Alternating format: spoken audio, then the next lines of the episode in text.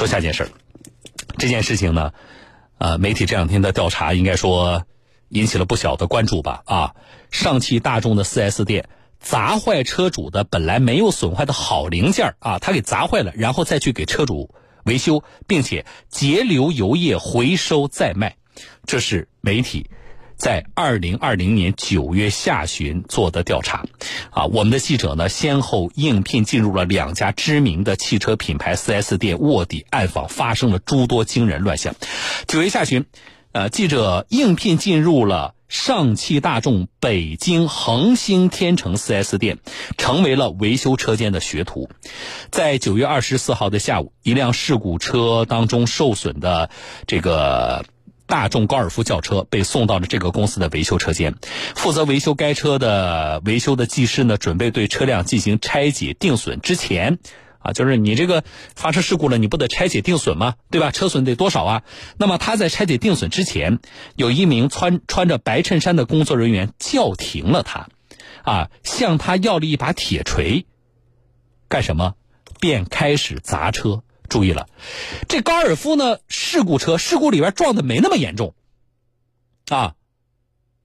那么在定损之前，这个 4S 店工作人员拿一把铁锤去砸本来没有撞坏的车的部分，那么后果是什么呢？不就是扩大车损吗？啊，说这个人所砸的是车头的水箱框架，临近撞车的部位砸了几下，看没有砸坏。啊，然后呢？怎么办呢？又调整了姿势，重重的砸了几下，直到水箱框架被砸掉了一角。然后他掏出了手机，对他砸坏的这个部位进行拍照。这名砸车的员工呢，属于这家 4S 店的售后部，不过呢，并不是维修技师啊。拍完照之后，告诉维修技师说：“拆吧。”啊，他就示意维修技师可以开始对这辆车进行拆解定损了。维修技师呢，将这辆事故车的这个破损的零部件一一拆下来，并且登记在订货单上。啊，看哪个坏了啊，就订一个新的。那么等配件到了，就给它换上。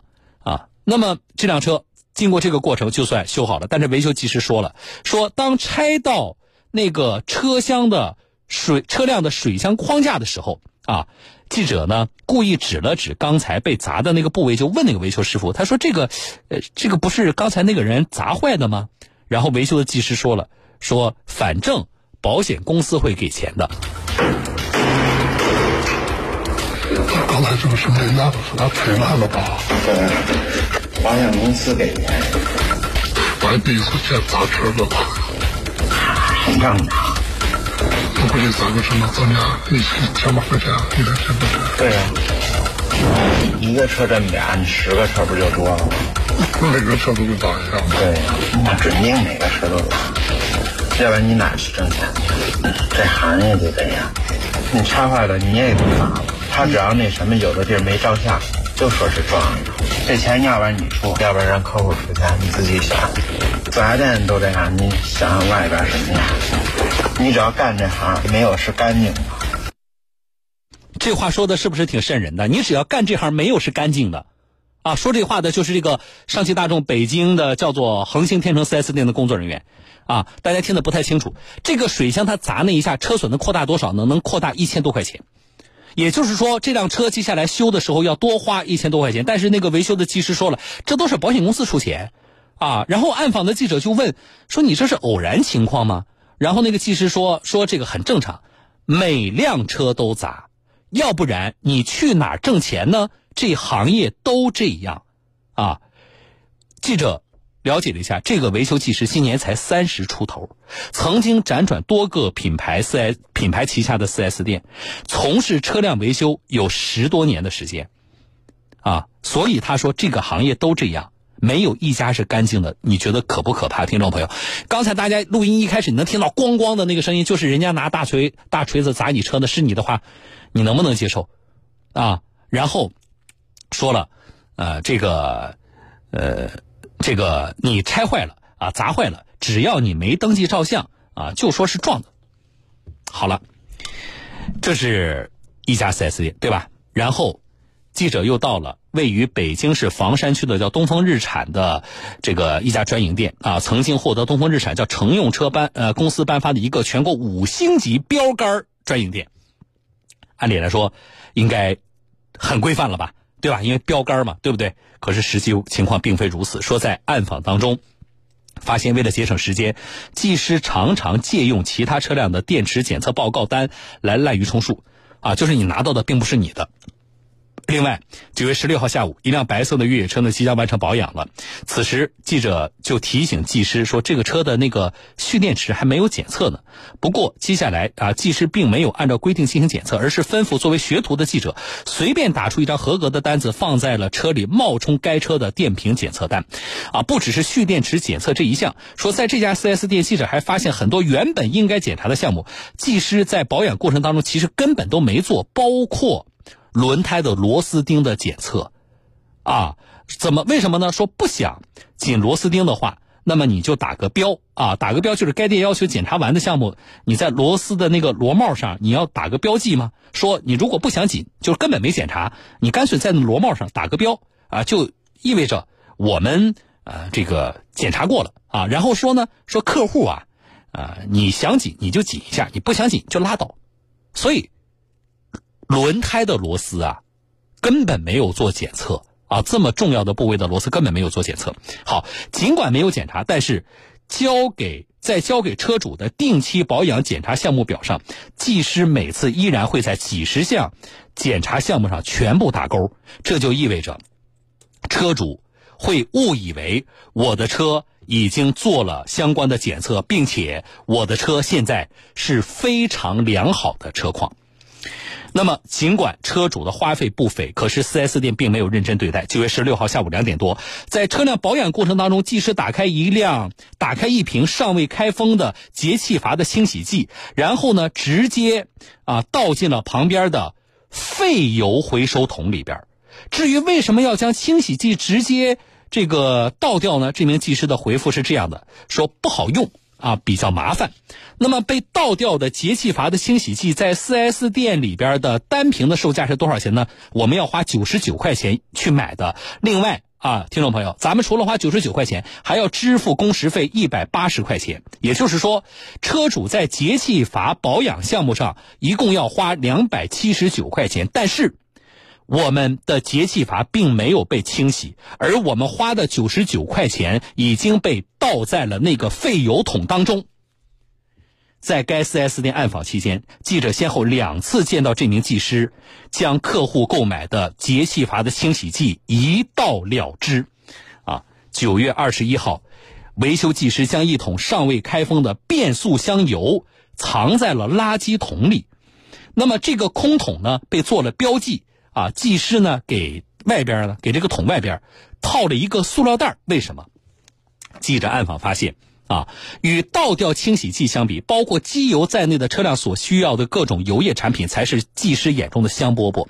在这家东风日产的专营店，服务顾问在向客户推销的时候，往往会让车主购买超出实际用量的机油。每次保养完毕，都会剩机油一到两升。对于剩余的这个机油，技师通常不会主动告知客户，而是偷偷的将剩余的机油收集起来。暗访几天之后，记者发现，技师们的兴趣。远远不止那些只用了半桶的机油。九月二十一号下午，有一个车主以每桶两百四十四元的价格购买了两桶变速箱油，可是实际上技师只给他用了一桶。保养过程当中，为了掩人耳目，这个技师呢将两个空桶丢进了垃圾桶。不过，等记者去捡垃圾桶、去垃圾桶检查的时候，才发现其中有一个空桶被做了标记。啊，技师给这个空桶的外面呢套了一个塑料袋，没有开封。啊，这瓶是没有开封，它其实不是一个空桶，里面装了满满一桶变速箱油。暗访当中，记者发现，不仅仅是变速箱油，从六十二块钱一瓶的刹车油到一百二十块钱一桶的防冻液，这些技师们。通常会整瓶整瓶的截留下来。据一名员工介绍说，这些被截留下来的油液产品，在下班之后会被 4S 店统一回收。当然，技师是有钱可拿的啊。九月十六号，在东风日产的呃这家专营店，北京这家专营店的维修车间，说该名。该店的一名技师打开一瓶尚未开封的杰西阀的清洗剂，直接扔到了这个回收桶当中啊。我们记者有段案发，两桶怎么办？还剩一点。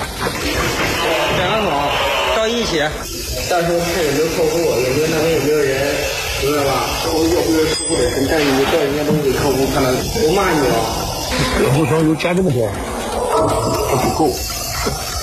好了，他嫌麻烦，把你买的油这个清洗液直接扔掉，你没根本没跟你清洗，对吧？所但是你要交清洗液的钱，你还要给他工时费，还有啊，你买了两桶这个这个刚才说的变速箱油也好，刹车油也好，他可能只给你用一半，剩下的他回收。这两家 4S 店这么多的猫腻，主要是他们的收入啊是要靠提成的。在四四 S 店暗访期间，记者了解到，维修工级别呢是按照小工、中工、大工之分。从小工成长为大工，一般至少需要五年的时间。就北京来说，小工每个月的收入呢两三千块钱啊，那么中工呢四到六千，大工呢七八千块钱，极少有维修工月收入过万的。那么，尽管各级别的维修工的收入有所差别，但是他们底薪啊差不多，基本上只有一千多块钱。这就意味着，他们的四到六千和七八千的。这个工资从哪来呢？为了保证收入，他们只能做猫腻，依靠拿提成。啊，修一个车辆异响，十分钟是他，一天也是他。你要一天修不好这个车啊，一天你一分钱都挣不着。那么。刚才说的那个大众恒星天成 4S 店的一名维修技工说了，说相比车辆维修来说，他们更愿意接保养的单子，因为什么？基础保养通常半小时之内就就能完成，所以他们一天正常可以做七八辆车的保养，啊，如果遇到运气好的话，保养的。单子的金额比较大，就意味着技师能拿到更多的提成啊。因而，为了增加保养费用，怎么办呢？在基础保养之外，注意了啊！你们都遇到过，我都遇到过。听众朋友，在基础保养之外，售后顾问和维修技师常常会想办法忽悠车主购买一些保养项目啊。那么。在东风日产那个北京的专营店上班第一天，一名维修技师就告诉记者，在 4S 店不仅要掌握修车的技术，还要学习话术。什么叫话术呢？就是你怎么跟客户说话，你怎么忽悠客户去做一些根本不必要的保养项目。比如说啊，你才做首保，你才开了一万公里啊，他就让你你要更换防冻液啊，就是这种情况啊，这个是非常常见的。啊，忽悠的项目啊！一名维修技师透露说，这些维护项目利润非常可观。4S 店养这么多人，附加的养护项目是挣钱的，光靠基础保养没有多大的效益啊。举个例子，说以干冰系统。清洗为例，这个项目呢，主要是为发动机的燃烧室清洗积碳的。咱们处理过这种案例，对吧？那么操作比较简单，在干冰的清洗机里加入干冰，然后把清洗机的喷头插到发动机的燃烧室，打开开关，持续清洗十来分钟就搞定了。但是，这个项目的收费，就连维修技师都大呼太贵了啊！说用那个东西呲两下多少钱？九百八十块钱。啊，技师都看不下去了，说我们店里太狠了。至于成本非常低廉，一桶干冰能洗几十辆车，听众朋友，而洗一辆车消耗的干冰就几十块钱，他收你九百八，成本连八十块钱都不到。但是尽管。这个项目收费昂贵，说每天仍有不少的车主在 4S 店工作人员大力的忽悠之下选择这个项目，维修技师乐此不疲，因为做这个项目，技师做一辆车能提成这个五十块钱啊。如果说服务顾问，啊，这个再多给一些，差不多能提到一百块钱一辆车，触目惊心吗？这些记者的暗访新鲜吗？听众朋友，其实不新鲜。啊，你老听我节目的话，或者说你是一个老的这个养车户的话，你知道啊，这个事情多少年来就这样。可是对于更多的听众朋友来说，我们知道小东，这个 4S 店可能也不是那么靠谱吧？是不是这个给我们的项目里有一些也是忽悠吧？但是有多少人，你们会想到，有的 4S 店的做法竟然如此的恶劣啊？一个是什么呢？小毛病大修，啊，这是一个我们都知道，在整个维修机构当中的所谓的潜规则。但是今天的这个记者的暗访调查更触目惊心的是什么呢？一个是，啊，对车辆的维保根本不做，这是让人难以接受的。为什么？整个车辆的维保是为了保证你车辆的状况的完好，它直接关系到的是你的财产甚至生命的安全。这还不是说我花了钱，你把我花钱买的东西倒掉了，我有一些财产的损失，这是非常恶劣的。第二个就是北京那家大众的 4S 店，啊，竟然拿铁锤去砸车，为了扩大车人为的扩大车损，啊，这是极其恶劣，甚至涉嫌违法犯罪。所以，我们今天啊，在节目当中坚决曝光这些行为，我们也希望是什么呢？媒体曝光的这些行为。能够在其他城市、其他品牌的 4S 店当中，能够啊引起各地主管部门的警觉，啊，在提高我们消费者维权意识、监督意识的同时，也希望各品牌啊能够把事情做得更有良心一些、更规范一些。